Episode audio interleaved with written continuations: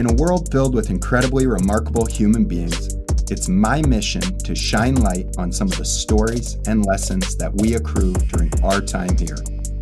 My goal is to fill you with the same hope and inspiration I found in some of my friends along the way. What I've also found is sometimes inspiration doesn't always slap you in the face. Sometimes an immense bond or a chance situation will reveal the greatest of all inspirations. However, you receive your message, hearing another's perspective on life's challenges and triumphs will help you to put some of your own anguish and concerns at ease. We will learn together that there is far more that unites us than the objects that tear us apart. We are going to simplify our lives as we grow together on this mission of finding more hope in our everyday life. So, sit back and relax. I want you to enjoy the ride. Hello, everyone, and welcome back. Today I have an awesome guest and a very unique story to tell you. Part of it is because I've had this guest before. Summer came on in uh, the middle of May, and we recorded. We t- uh, the episode title was "My Walk," and we talked about Summer's experience growing up, um, the res- uh, support she received from the town of Cedar Falls after her mother's courageous battle with uh, cancer, and uh, the experience of what that was like. We also spoke about uh, adoption and the process that her family went through while she was adopting her children. That being said, we spoke for 90 minutes, and prior to that, we talked on the phone for over three hours, and that, we've been chatting since we met, right? So, Yeah, yeah. like, we're starting to get to know each other and our families, and I, I'm starting to uh, get to know her husband, who, by the way, is running for school board. So, He is, vote yeah. R.J. Meyer for Yeah, school board. Yeah. Um, so I'm getting to know Summer a lot, and there is still so much that I don't know about Summer, uh, things that she's went through in her life, and this particular thing that I want to talk about today, being that it's October, and cancer is so close to my heart, being that my grandmother just passed away battling it. I wanted to talk about breast cancer, and Summer has a very unique uh, aspect that we can look at the story. Uh, her lens is unique, and I think that listeners can gain a lot by realizing that, you know, we never really completely know someone. And uh, giving each other the opportunity to tell parts of our story will help us to connect, help us to relate, and ha- help us to realize, you know, make this place a better place, right? Right. Exactly. So without any further ado, Summer, welcome back to the world you. with Nate. Thank you. I'm so happy to have you here. yes. It's, this is super fun.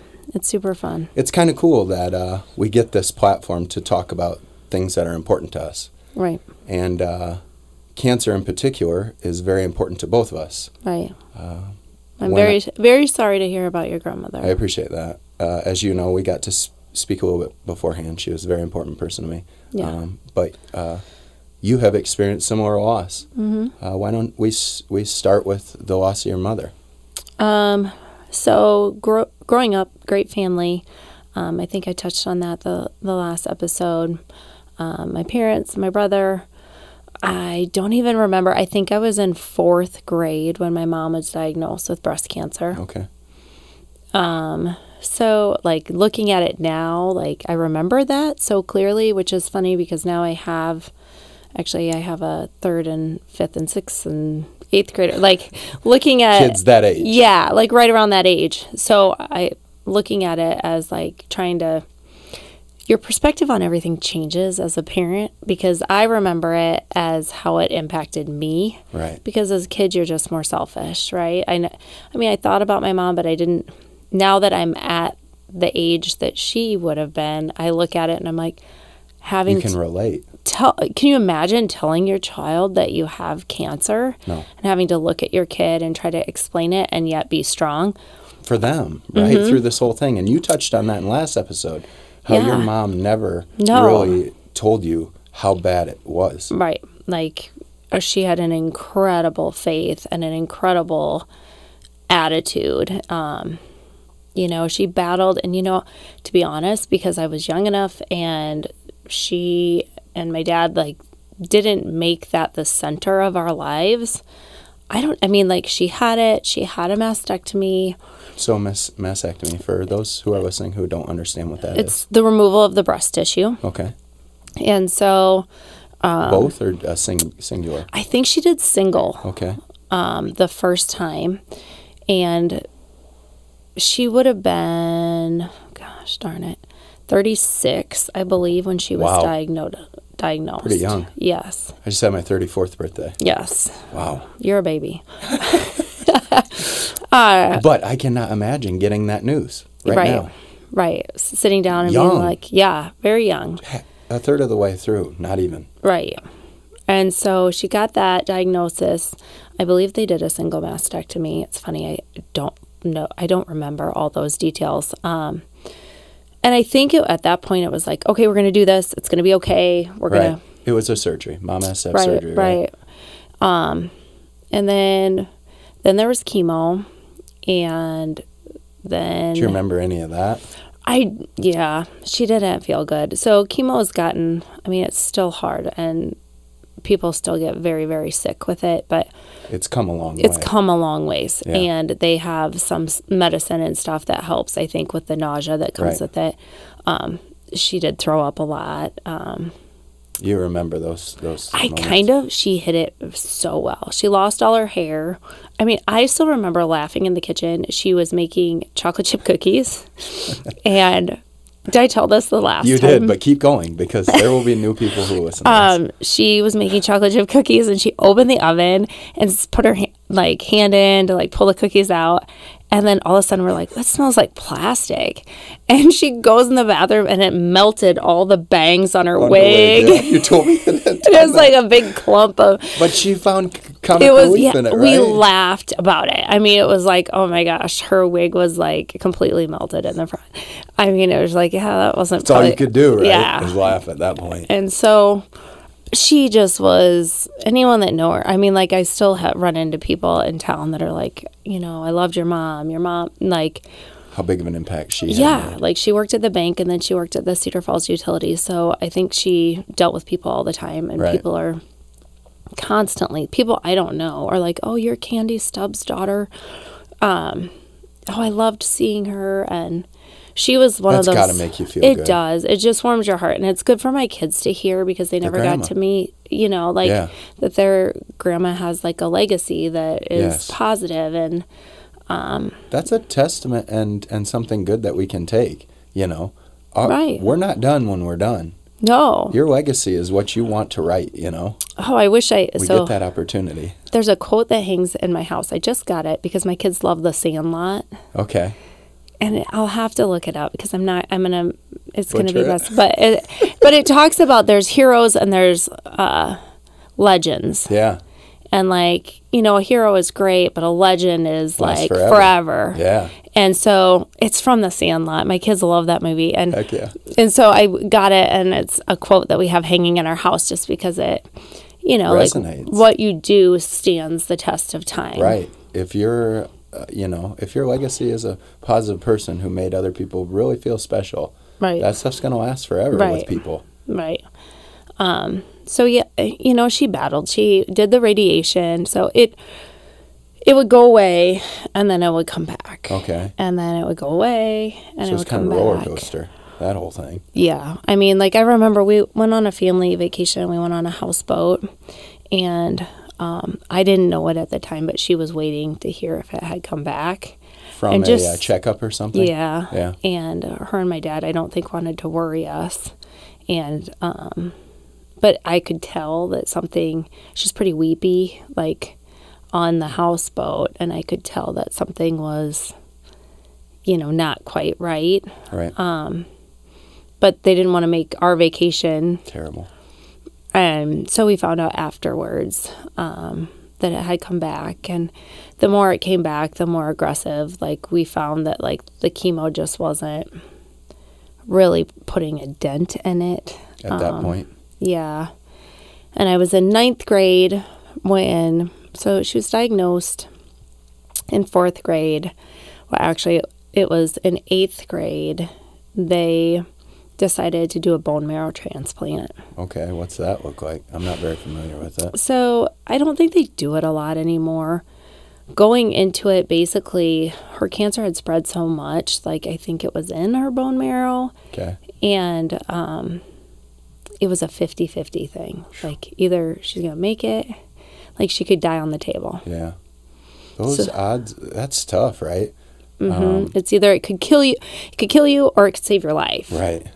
And One or the other. you're picking like okay do i have a, a couple years or do i go in and so that was like awful like we said goodbye to her because and then because you're so weak like we wouldn't be able to see her Recovery. yeah so she was gonna stay in the hospital for I, a month maybe And like then rehab on top of that And to we- get to come home. we weren't going to be able to like go in and see her. It's not like a surgery where you can go in and see them right after.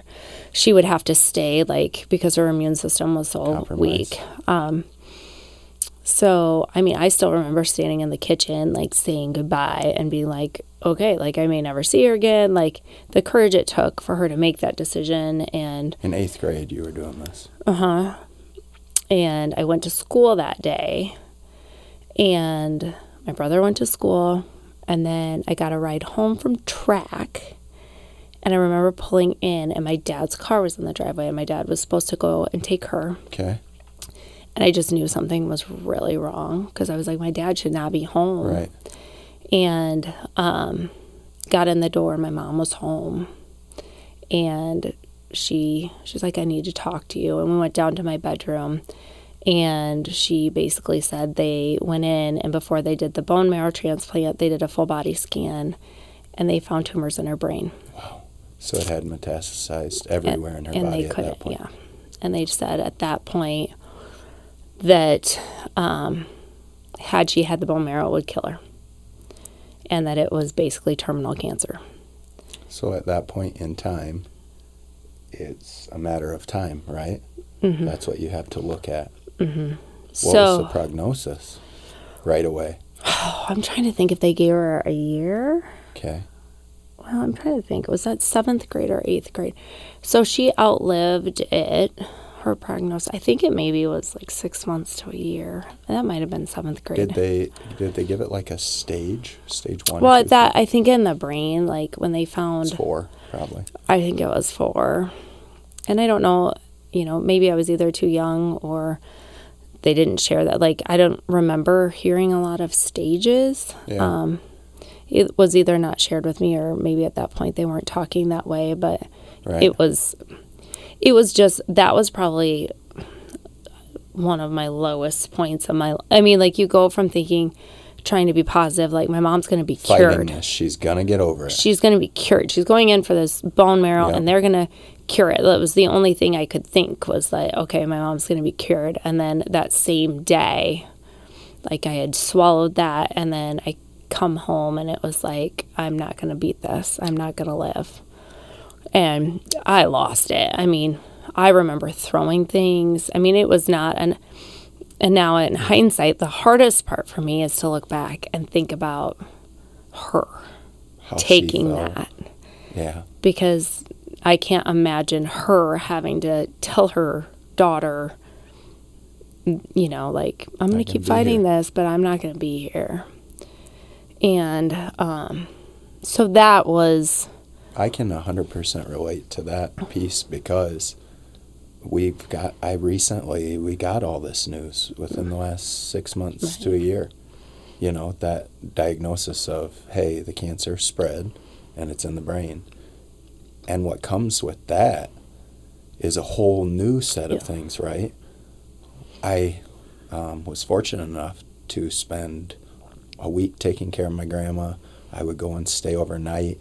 Um, towards the end, I stayed with her in rehab and, and things like that. So I got a very close, in depth look of how terrible it is. right. And my grandma, uh, towards the end, was reverting back to childhood and asking me things like if I milk the cows or to give me a shot of whiskey. Like, my Right. grandma doesn't drink. I don't have any whiskey, grandma. right. But they're just not all there. Right. Can't even talk. yeah. Can't carry on conversations. Yeah. Have a hard time remembering. that's yeah. We watched her go. So she ended up in a wheelchair. I mean, because your brain is Everything. Controls- Your central nervous yeah system. controls everything, and so I think that part was to see this like strong, powerful, like funny woman, and we had a split level. 40 years old Yeah. at the time. 36 to 40, 45. um to see her like go into a wheelchair. I mean like there are things that my brain has just pushed out. Yep. Um But like I do remember her in a wheelchair and we had a split level house, so like if she was upstairs where like the kitchen and her bedroom were like she could never come down to the basement where I was. Like my bedroom was in the basement. Um so you know, she lost you know, like her hair and then she couldn't walk and then towards the end like her memory was real bad and um at the very very end like she couldn't talk Right. Um, and that's the stuff I wish I wouldn't wish on anyone Right. Just I feel the exact to see someone go downhill completely decline. like that and like to know and to not know what she does know in her head and not able to Speak. speak it Yeah. is uh that part is gut wrenching and we did end up getting hospice involved at the very end um and they're tribute to hospice they're amazing amazing people I have nothing but such good things to say about them uh, and uh, the care facility, Good Neighbor Home in Manchester, Iowa. Shout out to them because whew, they treated my grandma like a queen. Yep. I mean, it was a. She let. She at one point asked us if she, um, if we wanted her to pass away at home or in the hospital. Um, and that's not a good question to ask. And That's I, hard, right? I don't think I ever answered her. Um, I don't know if my dad had a say. You know, I'm sure that he had an opinion, and he'd. Um, and I'm glad. Like she went into hospice at Covenant, and um, probably I think for probably about a week when she really declined, and um, we just couldn't take care of her at home and managing pain and that type of stuff. Right. Um, it gets to be too much, even if you're completely devoted, right? Oh, it just is. And I think she was sleeping so much. And I think, I'm sure my dad, looking back, was probably like, it's a lot on the kids. A Like, lot. there's not a lot of, Escape. yeah, you can't really escape it. Um, so yeah, like, there's a moment that, like, my dad picked me up from school and said, We got to go say goodbye.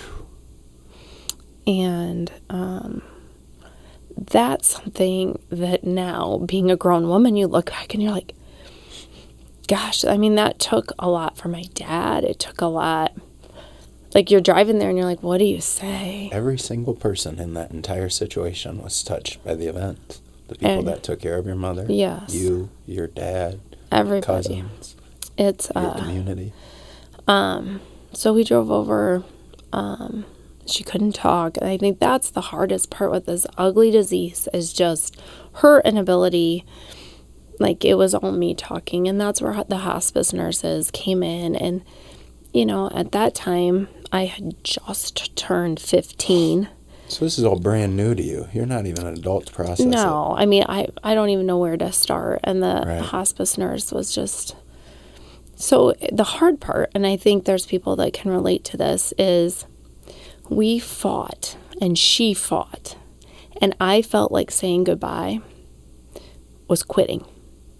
And I didn't want to quit. Right. Never, right? And so I think I walked in there and I was like, I can't say anything because I feel like I'm giving up if I say goodbye. Totally relatable. and the hospice nurse stepped in and said, "Oh, she, you know, your mom can hear you. She wants you to say goodbye." And man, God bless her for it, because that was. 'Cause Gosh. Might not have had the opportunity if she I don't know if I would have had the courage to spit it out, Right. Um, because she paved the way to make it okay to say like you know your mom's going to go home and you need to say what you want to say and so I was able to you know tell her I loved her and that I'd look out for my brother and so I got it all out and I'm great I Yeah. look at people who don't get that opportunity and I'm so grateful Yeah. that I had the opportunity. Um, as ugly and yucky as it was, right. You were able to be there for her. right? I mean, I got of her entire life. I got to I got to say goodbye and say what I needed to say, and I think that helps because we got to grieve before before she actually passed away and there's people that are in tragic accidents that don't get that opportunity Very good way to look at it. So Um, that helps a little bit, right? right, Like, I mean, you got to find the light right in the situation. right and so you know she passed away i was 15 um so process that a little bit i mean Or what you can, right? As a 15. yeah i mean i like i said it in the last episode like the cedar falls community i was raised by mothers of friends and random my mom's best friends all Chipped in, right? chipped Yeah, in. you I mean, they took that. me prom dress shopping and you know, homecoming. yeah, for they you. my wedding, they helped decorate my wedding. Um so, you know, Which is a testament to our small community. It and we spoke about that. We both love the Cedar Valley. it is. I mean, for me to say that like they I was not left to just be motherless. Right. Um, my dad did an amazing job, and you know it. It's amazing what people can do when they have no choice. You yeah. know, When your back's against the wall, right? yeah. And I, my brother was eleven. I mean, it was it was an. I look back and I'm like, I can't believe how young. I mean, my my oldest is fourteen, and I can't imagine. I still tell him to brush his teeth. Yeah. Yeah. Right. Yeah. you know, the amount of things that I tell him to do. I'm Yeah. like, oh my gosh, I had just turned 15 and I didn't have a mom to tell me that. to tell you, yeah. Um, You're kind of re- raising yourself. I mean, a little bit. I mean, my dad, like I said, my Yeah, dad did great. away, right? And my, you know, I had people looking out for me and praying for me. And, you know, I was raised in the faith and my mom, like, I still have her Bible and she would get up at like 5 a.m. and she'd read her Bible and send other people notes. She's dying. I have had people come up to me and be like, I had like a little cancer scare and I'm getting cards in the mail from your mom and she's like in hospice fighting for her life, and um and still has the ability to be that caring of a person. And I What a think testament! that's a, that's the stuff that like I want to always remember and Yeah. pass along to my kids. Like that's who your grandma was. Heck yeah, Like it, it was ugly and scary, and she was more worried about somebody else feeling good and feeling loved and the faith that she could pass on to them. So I think that was, you know, Beautiful. important. Yeah, yeah, it was important, and I think, you know, to transition to like my story or where right. So that was incredibly hard all on itself. yes so that was that's the backstory and i think that's important because Very much so. when I was 35, I just asked my husband this before I came. Make sure you got it. I'm right. not good It with gets hard. numbers are just kind of ah. I mean, I have four kids. Like I don't even know how old. You go to the pharmacy. the- you go to the man. pharmacy, The and they're like, "What's the birthday?" And I'm like, Don't ask me. The "Are year. you kidding Don't me?" I start d- having to do math. Same. Like also very relatable? uh, yes. So um I think I was 35. I might have been 34. Um I went to a physical and Just a routine. routine physical. Routine physical. Check routine physical. Um, we had gone through IVF with Asher, and I touched on that in the last one. And when doing so, they had asked me about my family history. And because I had such a bad family history of cancer, they, before they would do IVF, they made me get a mammogram, Okay, so like a which is, t- yes, which was not typical. But because my family history was so bad, they're like, oh, we don't. you know, they don't want anything to go wrong Right. with IVF. They want to set you up for success as much as possible. Right. So we were still living in Iowa City at the time. I did uh, IVF and I had my mammogram and everything was good. Had my son, um, moved to Cedar Falls, and then, um, yeah, I went in for my routine physical. And at that point, I, re- I remember being like, you know what? Like, my mom, I think I, I'm supposed to be getting mammograms because you're supposed to do it like two years before like your mom's diagnosis. Okay. Was what I had been told. Like Okay. my so mom that's was what you're going off of. yeah, like my mom was diagnosed at 36, and I think I was Wow. 35 at the time. And so I was like, okay, like I should probably like ask her, like, should I be getting Right. routine mammograms? The doc. yeah. Just bring it up at least, right? And so went and she did like, you know, the routine like Yep. blood work and blood pressure and all that jazz. And then I brought it up and she was like a hard no. Like, no, that's a waste of insurance money. I won't you're not even 40 years old. I won't send you. And I said, "Well, I was always told that my mom had it so young Yeah. that I should be Cognizant at least. yeah, right? like should I are you sure? Like I said what about I had heard that MRIs were better. The other For thing early detection. for early detection Okay. and I um like being very blunt um like I am physically strong in my chest and I'm not large chested. Okay. So when I had my mammogram, like before my IVF, the radiographer, which is I think the people that do the mammograms are called radiographers. I don't the know. tech that The- did the ma- who did. I'm pretty sure the radiographers. I want to gi- give them a nice shout out because I'm sure they have a title. Um, she basically said we would be very hard pressed to ever find breast cancer in you Because of your body type. because of my body type. Right. Small chested and muscular. Thin and muscular. Yeah. She's like, it's just not gonna. We're not gonna find much. Okay. And um, I'd like to touch on something you said because this has been echoed by people who have had serious medical issues. Ryan Manal said this. Uh, Holly Sitzman said the exact same thing. You yourself are your only advocate in the hospital. And if you have a gut freaking feeling, go with it because you're right. And if you're wrong, it can be deadly, right? I, if I could tell anyone listening to this, you know, that would be my, one of my biggest pieces of advice is that you have to advocate for your own health and do your own research. Doctors are smart, but there are a lot of things they just And they d- can't know your entire situation. They don't, and they It's can't. impossible. They can't know everything about everything. There's no human alive that can do that. Right. And they don't know your family history. They don't know where you're coming from. Um, Yeah. So You be your own advocate. You have to be your own advocate. And I, so I kind of pressed because she said, "No, you don't need ma- mammograms, and you certainly don't You need don't it." fit the criteria. and your an MRI is super expensive. I'm not going to order that. And I flat out said, "Well, the last time I had a mammogram, they said they would never find anything in me." And she's like, "Well, it's expensive. I can't order that. Insurance will balk at that because of your age." Yeah. Which we, you never know the underwriting rules and all that. I don't. crap. I truly don't. And but the one thing she said is, "I can refer you to a geneticist." Okay. So we're getting somewhere. So I was, and and you know, I was. I'll be honest. I was annoyed because I I was bet. like, yeah. "Well, You know your situation. like I you want an wanted it. MRI." Like That's why you pay for insurance, right?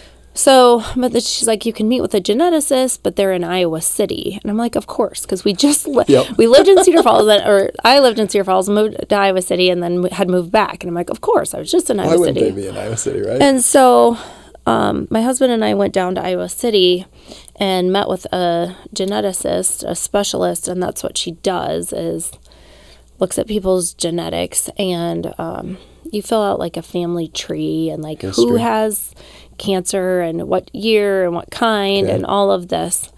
Well, I fill out all the paperwork and she comes in and she's like, you know, you know this probably already, but like it doesn't look great for you. So my mom got it yuck, like super early, and my grandma I never met, my mom's mom. and that was the same prognosis. Um, I think Cancer? you know my mom. It was cancer. I don't know if they didn't know what kind of cancer. My mom never talked about it being breast cancer. Um, I, I'm assuming now because of what I know Right. that it was breast cancer. She passed away when my mom was 18, So young as well. 18 or 19, I think. Um, so yeah, I never met her. So you have that stuff in the back of your mind when you're sitting here. My grandma's gone because of cancer at 30 some. Mm-hmm. My mom is gone at 30, She passed away at 42. Just diagnosed at 36. Yeah. And you're 35 at I think I was time? 35. So I understand your plight. Yeah. Oh, I'd yeah. be nervous as hell too. like you're like, somebody's got to help me out here. right. Um, so she came back and said, "Yeah, it doesn't look great. Like y- young and breast cancer and super aggressive breast cancer. So like my mom had chemo and it didn't do it, and she had radiation and it And didn't do it.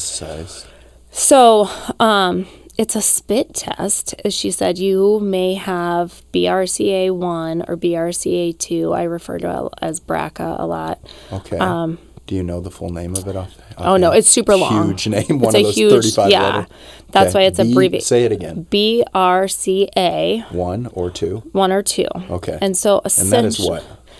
essentially they're like protector genes. So you know you have two like in your gene code there's like two genes, right? Like think We're of a steer. Okay, think of a not a okay, a, ladder. Think of a twisted ladder, Yes. right? Got it. Your genetic Okay, code. there's sides, right? Okay.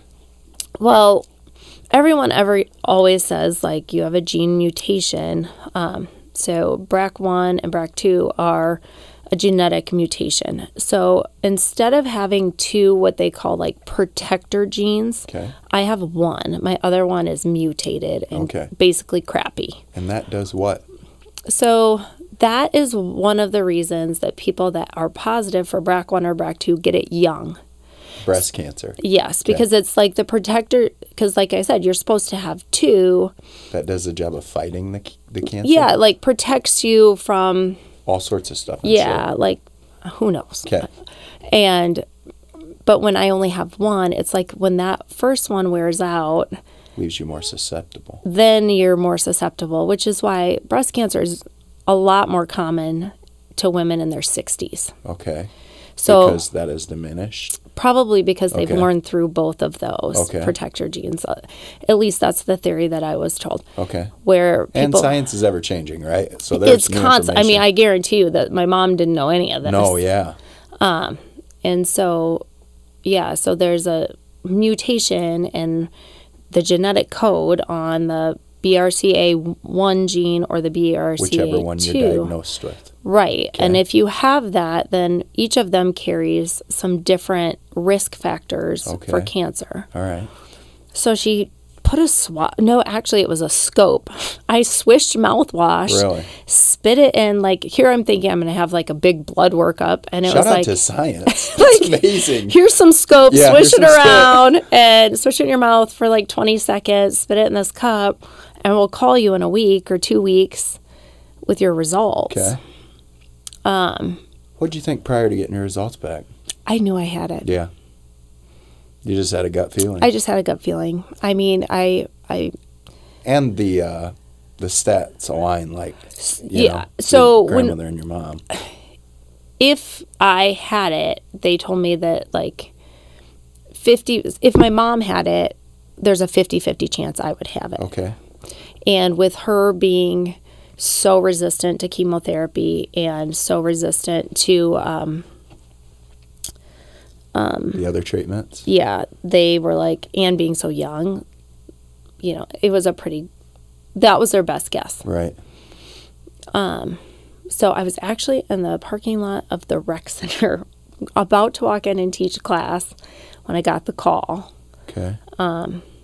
Hey, we got your test results back. Yeah. Well, and then she was like, "Are you driving?" I'm like, "I'm. I just pulled into a parking lot." And she, so you know, it's not when they It's not going to be good. if they ask if you're driving. Yeah. It's not. Are you sitting down? Yeah, You're going not to a get a good. bombshell. Yeah, not not the. So you're preparing yourself mentally for that. Yeah, and it was kind of one of those surreal things where I think in my heart I knew. So I wasn't like blindsided at least, right? and it was the actual geneticist called me and she's very kind and just said like are you sitting down like are you you're not driving you know do you you know, I said I'm in my car but I'm parked and she's like well do you want me to call you a little bit later I mean at this point I know that it is not good Right. I was like no just give it to me and she said you, you are positive for the BRCA1 gene Okay. mutation. Okay. And we always call it BRCA1 gene. I just think it's funny because then everyone's like, "Oh, you have the BRCA1 gene," and I'm like, "Well, we all have that gene. Mine is just bad." Right. Mine doesn't wo- not quite work. yeah, mine just isn't. It's mutated. I'm a mutation. Um, We all have some form of right, mutation. right. So she, I took Gave it fine. news. Yeah, I mean, I took it fine. So I- what does the prognosis for BRCA1 carry so that was then she made for you? an appointment with a oncologist Okay. for me at the University of Iowa to walk through where you go. like, okay, here's what we know about this mutation you have. So I met a very nice oncologist at the University of Iowa Hospital, and my husband and I went down. Um, and essentially, my risk at breast cancer over my lifetime was 90%. And my risk of ovarian cancer over my lifetime was 40% Holy smokes. and ovarian cancer is very hard to di- detect. Um, breast cancer, um, they instantly pushed me to have an MRI. And so I had an MRI, and that was super scary because you're like, oh, like they're like, we need to do an MRI, and we need to do it now. Yeah. So then you start thinking Like, like, like, oh, oh, I, I, may, already I, may already have it. Yeah. Like, um, and so I did an You MRI. have got to have uh, a little bit of s- what was the stress like? You're reliving your mother's diagnosis. I'm Things that have happened are now happening to you. Um, the hardest part, I think, is like people don't get it. Right. When you say when you say that, when you say It, it was a hard time for me. Like I remember. or people can't relate to the situation. well, I think they didn't understand. Like people know that you have the gene, right. but they don't understand like the risk. How high The- of a risk it yeah, is. and like you feel like you have to educate everyone. Like, why are you so sad? Or why are like I wasn't sleeping because my mom's goal when she got cancer was to live to see us graduate. And you had said that in my walk and episode. so that was her goal so and Yeah. she didn't make it and that was very hard and i that would keep me up like i'd literally wake up and i'd be like Thinking about if that was what if i don't see because my girl like my, my girls were like again i was trying to get the dates for my husband because i'm so bad I, that's not my we forte won't hold it against you. I, they were like three and four Yeah. maybe not maybe maybe two and three pretty young. it was probably two and three because I don't think KJ had come to us yet. So I think they were two and three. And uh, it was like thinking like, oh my gosh, I have a two year old and I'm a year away from my mom getting diagnosed. Like I can't imagine my husband raising these kids by himself. I can't imagine not being here to see my kids grow up. And like there's almost a guilt in having kids. Like there was almost like, oh my gosh, like I don't want to I don't want them to be motherless. Yeah, I can imagine. Um, and so like I just didn't sleep for a while and I mean I felt a little bit better when we got the MRI back and I was did not have cancer.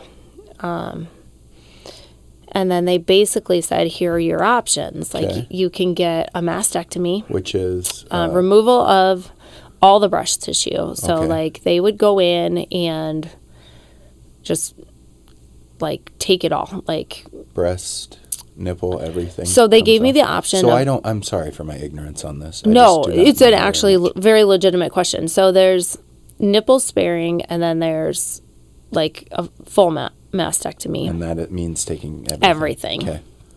And then with that, like the government has now instituted they have to offer you reconstruction. Okay.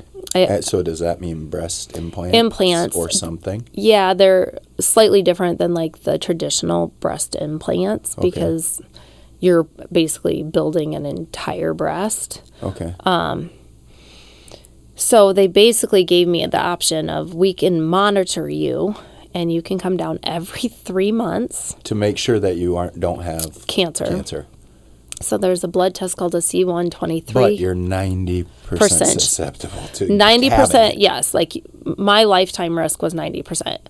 I mean, essentially, she said, "I can't tell you when you'll get cancer, but there's Probably going to get it. probably based on everything we know, your family history doesn't bode well, and you have the genetic setup for it." You were between a rock and a really hard, hard spot. It was. I mean, I I felt like at the time, and I would never judge anyone. That's the hard thing is it was a decision we made to like prophylactically do a mastectomy. So I did it prophylactically, meaning I chose to do it before I was diagnosed with cancer. So you could get ahead of that. Yes. I I mean, some people like my option was prophylactic mastectomy, go in, take it. Um, and I could do an oophorectomy, which is the removal of my ovaries. Because you had said that there was a high chance of that as well. Yes. And that doesn't generally hit, ovarian doesn't generally hit until after you're 40. So when they take um, a woman's ovaries, she can no longer have children. Right. What And else? You Like go into men- menopause, menopause, full full blown menopause, How- like what was that? hormone, Yeah. irritable, hot flashes. The whole they are not lying about those things. Well, I don't know if my mom would like me sharing it, but she's been going through them for years. I know, and I it's know. terrible. It's sweating. terrible, terrible. I, my heated car seats trigger them. Yeah, for So like in the dang, winter, summer. winter in Iowa, you're like Yeah. freezing, and you're like, oh, I'm gonna turn my heated seats on, Sweating, freezing, and then like two seconds later, I'm like, hot flash, windows down, windows down, windows down. Dang. Uh, uh, so Man. those were kind of my options. It was Yeah. I could come down to Iowa City every three months, do a blood test, do a Who has time for that? full pelvic exam, which women hear me on that one. That one's not an something that's enjoyable. fun, Yeah. Um, fu- full pelvic and um, a breast exam, or I could do the mastectomy and the oophorectomy. And So that's what you elected. we decided, you know, like talk to my husband. You know, I mean, ultimately, he was like, "This is your choice." Yeah. Um, whatever is going to make you for the rest. Yeah, I mean, and I think it was very freeing to have him be like, "You do whatever." Like I support you. Right. Yeah. Hundred percent support, no matter Like what what decision. what you decide to do. Like, and for me, once I got the like diagnosis of it being BRCA1 positive, like I wanted it done now. you already had your mind set as yeah, how yeah, you were it didn't. I, yeah, I didn't. And I think everyone's different. That's Right. why no judgment because I think some people would have gotten into that position and said, you know what, I don't want to cut my boobs off. Right. Like, and more power to you. Like, it's a very personal, and I think looking at what I saw, I saw my mom with battle, and I saw my mom ultimately like it take her life and i saw like we talked about like she was in a wheelchair and she was in pain and i just can't like it was like if i can do anything to mitigate that i will do it and so like from the time i, I think i got the diagnosis maybe in october and i think i had surgery in december like i didn't mess around Right. Yeah. As soon as you could get in. Um. Now surgery. Uh, what's that look like? And you are a fitness instructor. Half of some of your job is uh, instructing classes. right So what did that look like? Um, so I just decided going into that that I was going to be in as good a physical shape as I Prior to. Yeah. Okay. So I like trained like I was going to war. Yeah. Hell yeah. You know, like Yeah. I mean, like you're in the military. Like if you're in boot camp, Yep. like you're like Best shape of your life. right. Yeah. Like I cleaned up my diet. I I mean I Worked harder. worked harder. Yeah. I was like I'm gonna be strong. I'm gonna be Fully in- prepared to battle this. Right. Like, whatever comes. Right. like I'm I'm gonna feel good going into this because I think my recovery will be better. Yeah. Because you read horror stories like I for six months I couldn't lift my arm. Yeah. I, you know, like people having to do physical therapy and so what they did is they I scheduled it. They did it. Um, I got to be a guinea pig because in Iowa City they're always getting new things. Um, I elected to do the nipple sparing, so they Okay. kept my nipples. Um, that was mo- mostly for cosmetic reasons Yeah. and for just the naturalness of it. Since it was prophylactic, I got that option. If I w- was to wait until I actually had full blown cancer, that's generally option. not an option. So another thing is, um, like, how did that affect you mentally, having to make that decision to? I would. I'm not a woman, so it's hard for me to know or to regurgitate what I'm thinking. But did that have any effect on you? You know, I think I just You so were just so focused. On, I was, and I saw my mom. So when my mom had it, surgery like reconstruction wasn't a thing. right. So my mom had no breasts. She had two huge scars across her chest, and she wore a bra with like I call them chicken cutlets Okay. yeah, I know. it. jammed in there as like her fake boobs Yeah. Um, that she would strap on in the morning. Yeah. Um, so she looked normal. Right. Um. But even to have to go through that kind of stuff, it's And so I, uh, for me, it was like, I don't know. I mean, I you grew. In my head, I was like, well, at least they're gonna put fake boobs in me. that's a good way to look at it. Something. I mean, I'm getting that out of it. Out of- and yeah, that's hey. and I was however, like- you got to stay positive, right? I was just to the point where I think the risk versus reward for me was like so high, or yeah, so it was high, you know they told right? you you're you you're going to be numb across your chest like i will never have feeling across my chest again and there's parts like being a mom and a wife and you're like i'm never going to like have my babies like lay on me and like feel that um but But you're here. but i'm here But you're here. and so like i think having like Risk reward makes sense. the whole like okay I, I mean it was a little bit of a struggle but not huge. And then we met with a plastic surgeon and he was great. And he reassured me that like it would you know you're gonna look really natural Never and and um so we went that route. I mean i had to put expanders in. Some women are lucky and they have like a lot of breast skin. I don't. Um i have thin skin in my chest and so they put they did the mastectomy it was an eight hour surgery Jeez. so you're knocked out for that whole thing. Um, yeah like it's a big And that's a long time to be to under, lay on the table my tailbone like being there it for eight hours sounds straight. silly, like, Yeah. but my tailbone was super bruised because that hard metal table, and Yeah. I think they told my husband it was going to be like six to seven hours. And my husband, if you know him, is very like chill. He's like the most chill. Like he does not worry.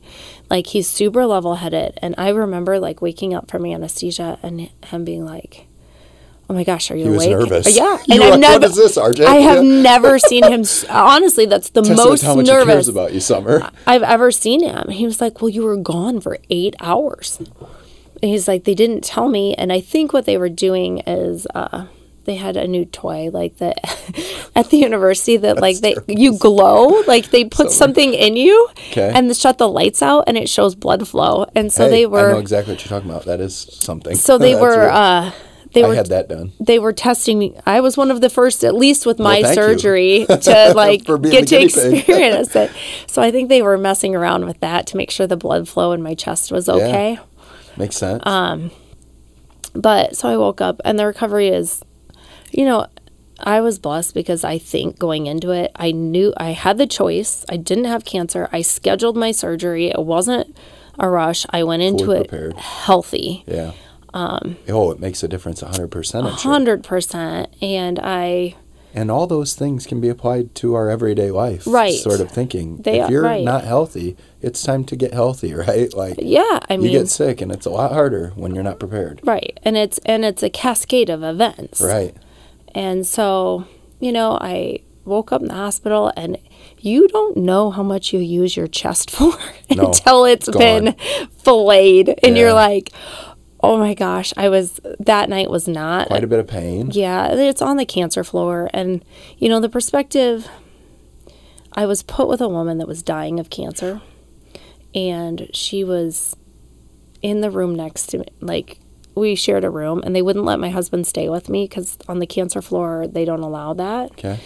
Um, And I, I apparently I'm I moan when I'm in pain, and I was moaning all oh, night. jeez. and this sweet older mo- woman who was like dying was like calling the nurse for me, and like I was trying to go to the bathroom and trying to get up, and nobody would help me. And but this woman, you know, here I am thinking like I actually don't have cancer Fortunate enough to and I'm have it yet. and this I'm sharing a, a room like with a woman who is being so kind to me and she is actually like she's not going to beat this you know um and so perspective I mean you're laying in bed like I can't move and I hurt but this woman is long range it's going to be a lot harder battle for her Right. than what I was hoping for my long range battle. And so I got out and actually like they warned me like my aunt flew in, God bless her, to like help me with my kids because I couldn't pick my, anything over 15 pounds up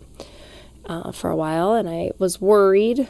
And uh, goodness knows, she came in and she helped, and my mother-in-law came and helped. the whole and village.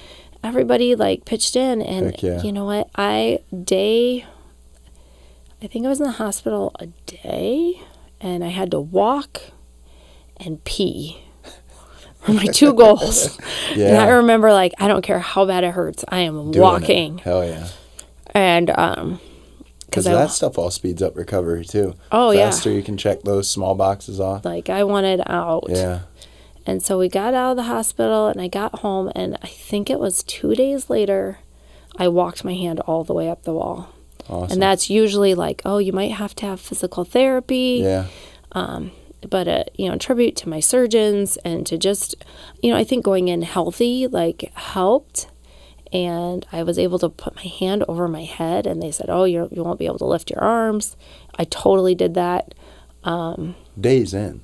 like three days Yeah. probably post op i could lift my hands over my head and then and i was so scared like my aunt i think she was stayed for like eight days and she's like i don't know why i'm here That feels You know, good. like, yeah, you beat what you I think- the timeline you were given. you know and i didn't like how i felt on pain meds so i transitioned off those Quickly. very quickly i mean i i just did they knocked me out like i was not even i was Lethargic. comatose Yeah. yeah i like I, I know that they do different things to different people. I'm like I like my husband. I, I was out. Like it was one of those like people drink Completely on this. Like yeah, you can imagine. I'm like I honestly don't even know how because Yeah. I, I was kind of um I my ha- husband would hand me a pain med and be like see you in six hours. like yeah, I mean, I'm out. See you soon. like I was out. So oh, wow. You know, testament to him. I mean, he did everything for the kids. I had drains in. I mean, they put these expanders in my chest Dang. so that I could To stretch that skin. trust stretch the skin so that I could then have implants put Yeah. in. We're familiar with that. If people have listened to Ryan Manal's episode, yep. Tate had that done with his legs You're to right. get his leg muscles. Yep, I remember listening So, to that. yeah. And, and Yeah, I- should be able to, or listeners should Yep. be familiar with that. so yeah, exactly the same thing. It uh, Wow. Stretch the skin, and you go and you get a little more saline put in there, and so my husband was excellent. And I remember, I think it was two and a half weeks post op doing push ups. Like that Hell was my yeah, goal. Summer. That's yeah, So that was my goal was to be That's able to awesome. do a push up. So yeah, off the scratch, women upper body wise have uh, less strength than men, Right, right? right. Mm-hmm. Just how we're an- anatomy, and then to go through that shit and be able to do push ups a couple. yeah, I was like, Wow. I just, I mean, it wasn't like I didn't do a set. I didn't do a hundred. you know, it was not that impressive, but You're I was right. able to do it. Good and work. and so, you know, I came back from that quick and we we waited to do my ovaries. I waited till I was 39. For the that removal process. Yeah, Okay. we waited a little bit so you with that. heal and get. I I mean, yeah, I think we kind of debated do we do both of them at the same time and I just decided, you know what, let's do them one at a time and like fight each one of those battles a little bit. Yeah, on its own. Yeah, I mean like heal from one and then I wasn't super excited about going into menopause. Um At such a young. Yeah, I just needed to wrap my head around that for a little bit longer and I, the risk is higher for me with breast cancer, and usually ovarian cancer hits a little bit later. So they monitored me. I still had to go to Iowa City every three months for like blood and pelvic from Until you were done with that. Until I was like 39. I finally got to the point where I'm like, all right, I'm done with this. Yeah. Like driving back and forth. of that's a lot, and taking time out of your schedule, and so, staying on top of those appointments. And, so we decided then to do that and the and so yeah i mean i would i would say i would do it again. I if i learned anything is you know you got to advocate for your own health and then you take responsibility.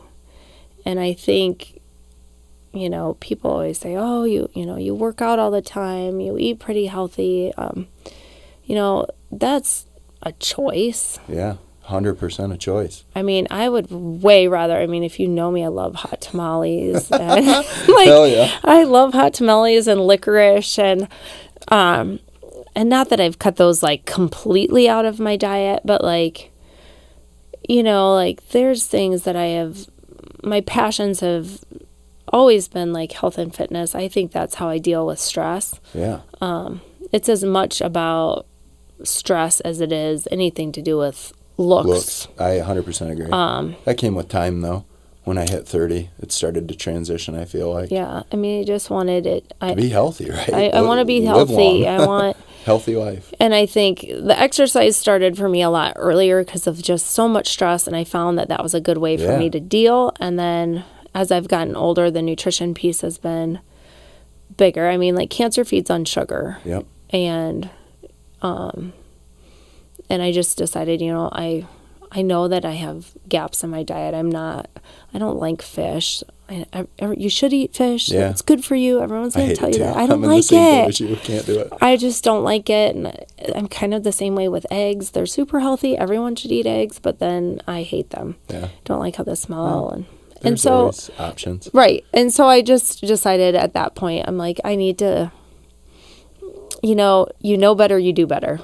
Take it seriously. We get one chance, one crack at the skin we're wearing, right? Right. And, You better take care of it. and so I think that was kind of a wake up call. And I, trust me, like, I still like have bad food and I still like have lazy Sundays where I don't do jack. But I also think consistency is key. it is. And just knowing that big scheme of life is, you know, do you do good better than on most days Yep. than than not? And so Perfect. that to me is uh you know i've gotten older and i've had a Yeah. little more perspective and i've officially outlived my mother because she passed away at 42 i turned 43 a few weeks ago yeah. and so that i think just knowing that i have an opportunity you know i i posted about this on my birthday that i said these are my bonus years mm-hmm.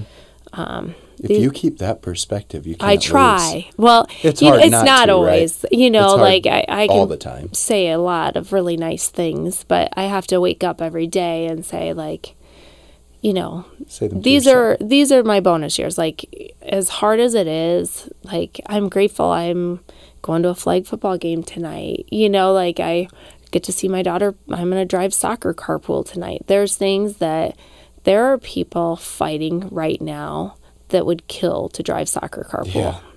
just to spend a minute with their child, right? right i mean they don't get that opportunity um, and so a lot of people dread their birthdays and you know what i'm totally trying to like have the perspective of like you know what i get to have a birthday Age gracefully. you know like i get that that's an opportunity that a lot of people don't get to have yeah. and if I can do more in these years that my mom didn't have the technology, she didn't have a geneticist saying like, "Here's your risk And your odds. and here's yeah, like here's an option that may extend your life." right. You know, I'm still at a higher risk for cancer over my lifetime, like all sorts of cancers, but I Is mitigated that stuff that you still monitor today? yeah, Checkups I, yeah. I, I do, and I, I have a breast surgeon that follows me, and um, you know, they just, I can still get breast cancer because they can't get every cell. Right. Yeah. Um, but you've mitigated. I've done risk as much as everything. you possibly I know that I have done what I can do. Yeah. And then the other part is just like I said, like take taking care of myself and like trying to keep all my other risk factors as low as possible and you know, I'm adamant about exercise and you know, filling in the gaps in my nutrition and just sleep I need to do better at. The confessions. uh, but those are the things that I think, you know, we have an opportunity. And um, like I said, there's a lot of people right now fighting for their life, and breast cancer is. It's prevalent. Yes, very pre- prevalent. So the current statistics say that there are over 200,000 cases per year in America only. That's not even considering the rest of the world. Right. Right. So, And I just think, you know, get the mammogram, be an advocate. be advocate. your own advocate.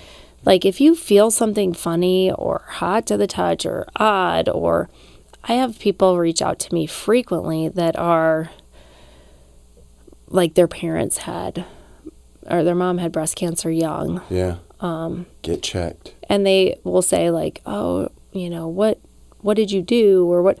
And I just tell all of them, I'm like, "The test isn't I'm trying to remember how expensive it is. It's not crazy expensive, the BCRA, and a geneticist can tell you like, okay, it's worth it for you. Right. Your option specific to you you. know, right? like, and they can, even if it comes back positive, like nobody wants it to come back positive, obviously. But then, even if it comes back positive, they can give you options. some option. I mean, they basically told me, like, you're probably, if you get it, going to be triple negative, um, which essentially means like it's really hard to treat, which is why my mom probably Aggressive. yeah, it's it doesn't respond well to like chemotherapy.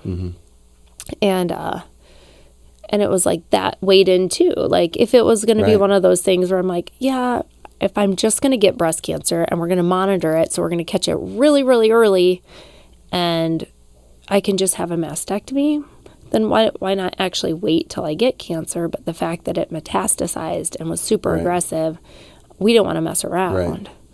And that's a testament to your individual circumstance, right? Right. And Everyone's different. Yes, it's important to know your your situation and verbalize that to your doctor to make the best decision possible for you. Right. And we can't tell you what to do, No. nor yeah, it's everybody's different, right? And that's a Everybody is. testament to people's opinions, people's thoughts, people's ideals, how they operate their lives. It's Right. also different. With that, we're going to wrap this up. Yep. If you haven't had an opportunity yet, take a chance and listen to My Walk with Summer. It was the first time that we sat down. Like I said, we talked about her growing up, the support she received in Cedar Falls after her mother's passing of cancer, and all the things in between on her road with adoption with her four kids and her wonderful husband, RJ, who, by the way, is running for the school board. RJ. Uh, like I said earlier, I wanted this to be an opportunity for people who have um, underwent breast cancer to be able to hear your strengths and your story, the, the things that you went through. And I think there's going to be a lot of people that relate to this. And I thank you, Summer, for coming Yeah. on again. It means a lot to me. I appreciate you having me. Uh, it means a lot. I'm still waiting though. Are we not all kind of curious about Nate's story? I I feel like Uh, yeah. I got think quite a few stories, Summer. I feel like there's a, we're getting to a point where we kind of need to hear what inspired all this. yeah. Uh, that will be coming. Okay. There's a couple Not to put you on the spot. I appreciate that. I'm Yeah, putting you on the spot Yeah. here, like- Who's the host here, Summer? I, I might be back, but I'll yeah. be sitting in his Yeah. chair and asking him Heck yeah. questions I like because that I idea. I am a, I'm I'm curious now on a little more of your story. Yeah. But It will be available at some point. okay, good. I know there was talks at one point in time um, about me going on the Raisin Brand podcast, which is Zach uh, Zach's podcast, the CEO of Pixel Labs. Okay. So I may get an opportunity to tell my story on there. Okay. Well, we're all waiting. Thank you, so much. So uh, I want to do a, something a little bit different. Um, this episode of the Firing Range is brought to you by those who have courageously battled breast cancer. In lieu of any this or that questions, I'm going to take a moment to honor the following women. I'm going to read some names, and Summer's going to read some names of people who have courageously fought the battle. Jody S., Mindy G., Pam W., Celeste H., and Lisa H. Janelle W., Randy P., Donna O., Kristen P., Linda D., Jill L., my mother and my grandmother, who actually, all on coincidence, today is the anniversary of my mother's passing. While we're recording today. Right, 28 years. Um, and she I, would be so proud of you. I. I did not even, it did not even occur to me when we scheduled this. Um, Must be coincidence, huh? Right. Yeah. there are no such things. it was ordained. It was ordained. Um, this is therapeutic for me, right? Um, Cindy L., Melissa R., and Sarah C. Eileen H., Lee R., Kim C.K., and Ellen N. Also, we would like to honor all those listening who have fiercely faced breast cancer. Keep fighting. You are not alone. Thank you and have an amazing week. Thank you.